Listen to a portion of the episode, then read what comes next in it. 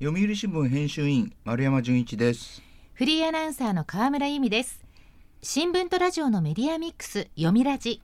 今日のメインキャスターは読売新聞編集員丸山純一さんです。よろしくお願いします。よろしくお願いします。さて丸山さん今年は物流運送業界の2024年問題に直面しますね。大変ですね、はい、あの働き方改革の関連法でですね、えー、物流や運送の業界でまあ労働時間に上限が設けられるということで、えー、配達運送こうしたものに支障が出るんじゃないかと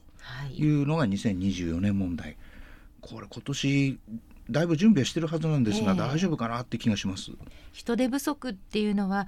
でも物流運送業界に限ったことではないですよね。もうどこでも人手不足、はい、でこれが2024年問題でますます拍車がかかるかもしれないわけですね。今日はそんな人手不足にもつながるお話です。今日のトークゲストをご紹介しましょう。読売新聞社会保障部記者永原和馬さんです。読みラジには初めてのご出演です。どうぞよろしくお願いします。よろしくお願いします。はじめに長原さんの記者歴を教えてください、はい、えー、入社は2012年で今年で記者13年目になります、はい、初任地はですねあの全国の中でも高齢化が進んでいるとされる青森県でして今は社会保障部に所属して介護や少子化をテーマに取材を担当してます。そんな長原さんとお送りする今日のテーマはこちらです。介護福祉士養成校の入学者減少。国家資格の介護福祉士を養成する専門学校や大学などが今深刻な入学者不足に悩んでいます。危機感を強める養成校では将来の介護の担い手を増やそうとあの手この手の対策に乗り出しています。はい。そもそもこの介護福祉士っていうのはどんな仕事でこれどんな資格なんですか？はいえ介護福祉士はですねあの高齢者や障害者の方々を介護する、えー、技術や知識を身につけた専門職とされていまして、えー、資格が創設されたのは1987年になります、はい、背景には高齢化や核家族化の進行に伴って民間企業による高齢者向けのサービスが広がり始めたことで事業者の質を担保する必要が出てきたことなどがありました。なるほど。これ1987年というとまだ介護保険はスタートしていない時ですよね。はい。介護保険は2000年の4月にスタートしましたが介護福祉士の国家試験はそれよりもだいぶ前の1987年に始まりました。なるほど。1994年に加わった気象予報士や2003年の保育士よりも先に国家資格に位置づけられています資格を取得するための試験は1年に1回行われておりまして介護福祉士を目指す人は各地の養成校に入って学んでいます。国家資格に合格しますと介護現場のリーダーとして介護職員を指導するほか医師や看護師栄養士といった方々とも協力してより良いケアを提供しています。2025年には戦後生まれの段階の世代全員が75歳以上の後期高齢者になるなど介護ニーズの高まりが予想される中で介護福祉士は必要不可欠な存在と言えます。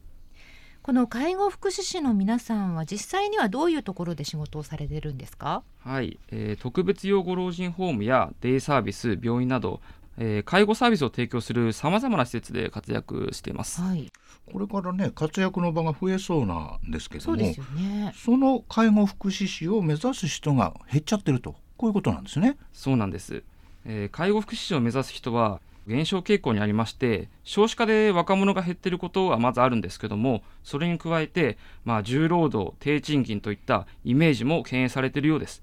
えー、公益社団法人の日本介護福祉士養成施設協会の調査によりますと2023年度の全国の入学者数は前の年度に比べて605人減って6197人となりました。これは9年前の2014年度の1万392人から、えー、4割も減ったことになります。えー、4割も減ったんですか？はい、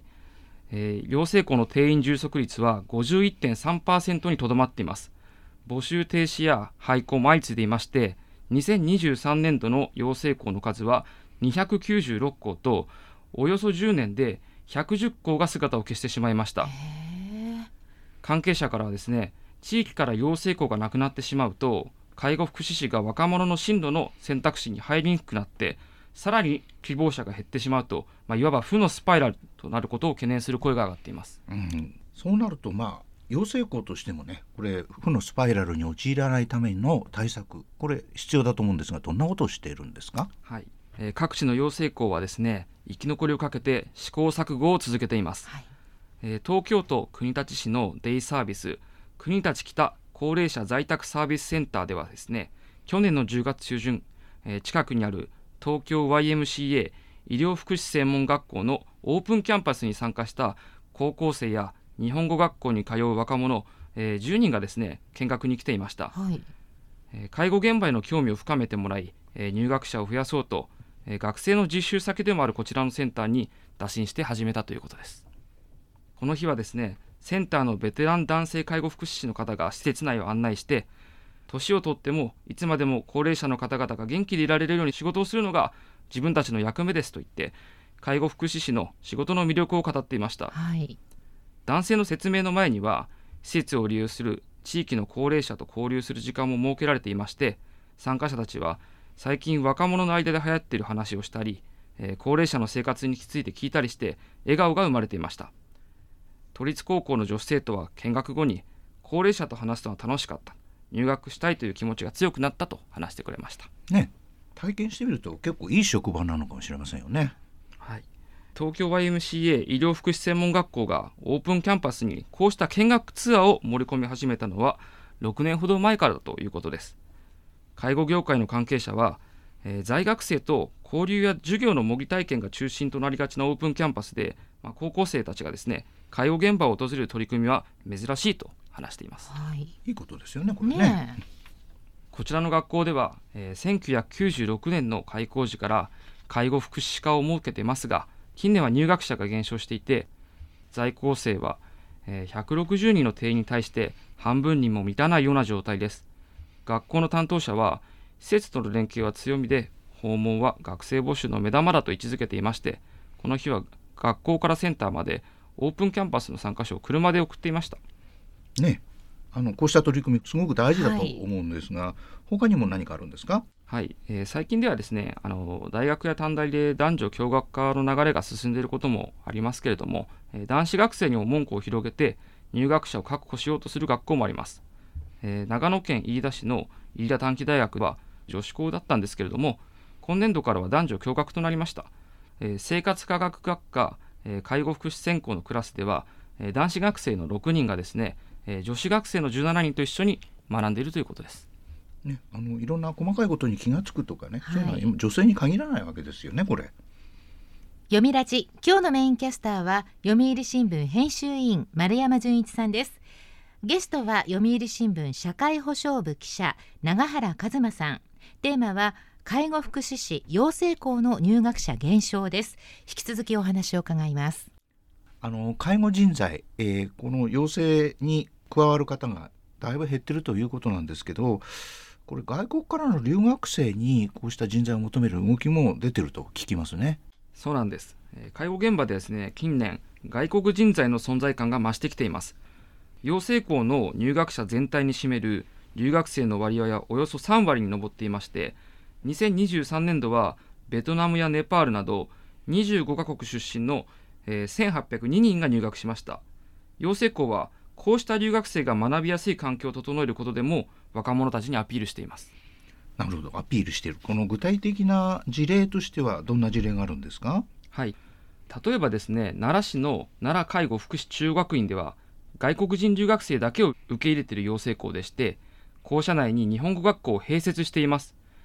介護福祉士を目指す留学生は養成校入学前に1年から1年半程度日本語学校で学ぶのが一般的でして日本語学校と養成校が同じ場所にあれば通いやすく同じ仲間と学び続けられるといったメリットがあるためです。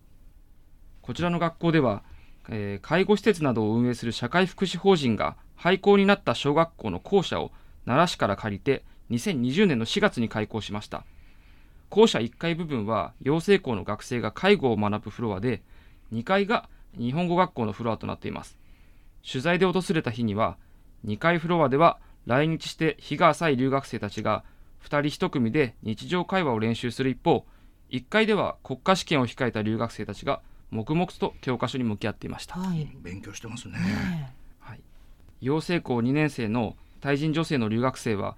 勉強している時にわからない日本語があると日本語学校の先生にすぐに質問できる点も便利ですと笑顔で語ってくれました。なるほど。介護の勉強と日本語の勉強が一緒にできるっていうのはいいですよね。いいことですね、ね、はい、えー、兵庫県丹波篠山市の篠山学園もおよそ80人の学生全員が留学生です。こちらの学校は2017年の開校で県立高校跡地の校舎を利用しています。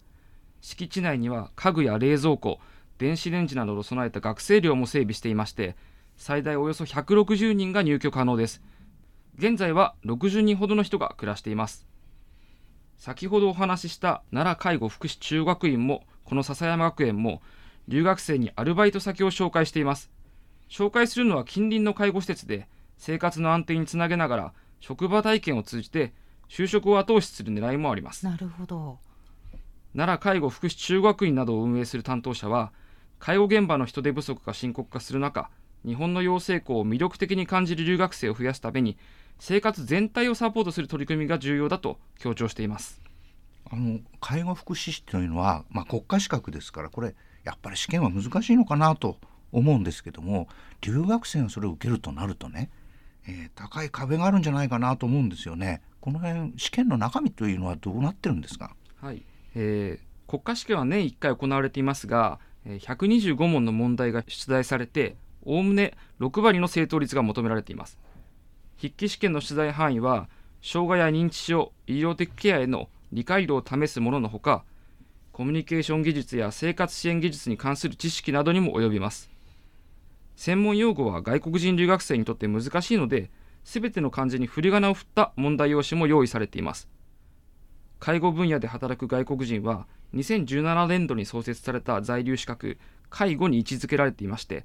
介護福祉士になれば在留期間の更新回数の制限がなくなって家族と一緒に日本に住むことも認められます。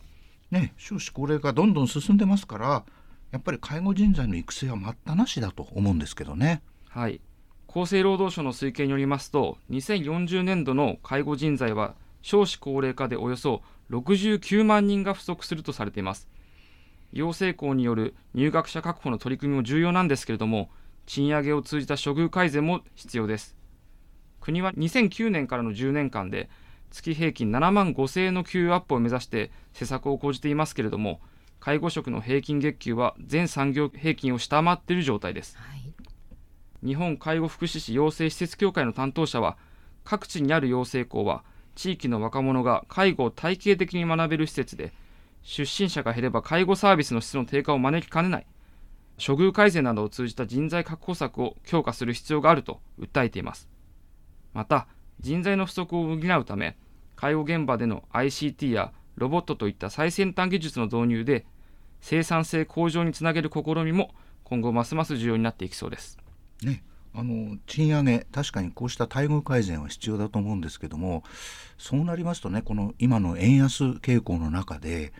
外国からですね、えー、留学生の方々が来てこの福祉士の資格を取るって言ってもですねなかなかその賃金の面では待遇改善できないですよね。今どういうふうになってますか？その外国からどれだけの人が来てくれるようになってるんですかね？はい、あの介護現場からですねこれまで留学生を多く受け入れてきたベトナムなどの出身の留学生が最近は減ってきて最近はあの韓国ですとか、他のアジア諸国に流れてしまっているという声も聞かれています。日本ではお金にならないからっていうことですか？そうですね。急激な円安が進んだことで実質的な賃金が低下してしまって日本の魅力が低下してるんじゃないかというふうな声も聞かれています。なるほど。やっぱりその辺為替の話はどうしようもないわけですけどやはり待遇改善を一緒に考えていかなきゃいけない話かもしれませんね。日本外国問わずしてそうですね。労働環境の改善も重要です。介護職員の少ない施設の現場では利用者の記録の整理のために早朝から深夜まで働き詰めのケースも散見されています。質の高い介護にはまず介護職員の心に余裕が必要でそのためにも人材の確保は急務と言えます、うん、あのこれもねやっぱり負の循環に陥らないように足りなくなって仕事が重労働になってまた足りなくなる、はい、こうしたことがないようにしなければいけませんね。そうですね読みラジ。今日のテーマは介護福祉士養成校の入学者減少。ゲストは読売新聞社会保障部記者長原一馬さんでした。長原さんありがとうございました。ありがとうございました。読みラジ。ラジオワイティーン。ここからはラジオワイティーンこのコーナーは読売中高生新聞の投稿面ワイティーンと連動10代のリアルな声をお届けします。読売中高生新聞では専用のスマホアプリ y ティーンを通じて全国の読者から中高生の生活にありがちなあるあるを大募集しています。ラジオ y ティーンは中高生新聞の愛読者である通称 y タミから寄せられた面白い意見を紹介していきます。ここで紹介した意見は中高生新聞の投稿面で開催中の投稿レース YT 杯でのポイント3個けが加算されます。ワイタミの皆さんぜひ頑張って投稿してくださいね。ラジオ YT 今日のテーマはこちらです。海外留学したい？コロナ禍を経まして再び海外との交流が盛んになってきました。ティーンにとっては海外留学も気になる選択肢かもしれません。そこで今回は海外留学あなたはどの国に行って何を勉強したいですか？と呼びかけました。ではティーンの投稿をチェックしていきましょう。兵庫県中学1年の男子蜂蜜を食べるクマさんの海外留学したい？したいです。イギリスに行って通訳の勉強がしたい。すごいですね。中学1年生ですけれども行きたい国もやりたいこともはっきりしてるんですね。立派だな。イギリスは私大学時代の夏休みに短期の語学留学に行きました。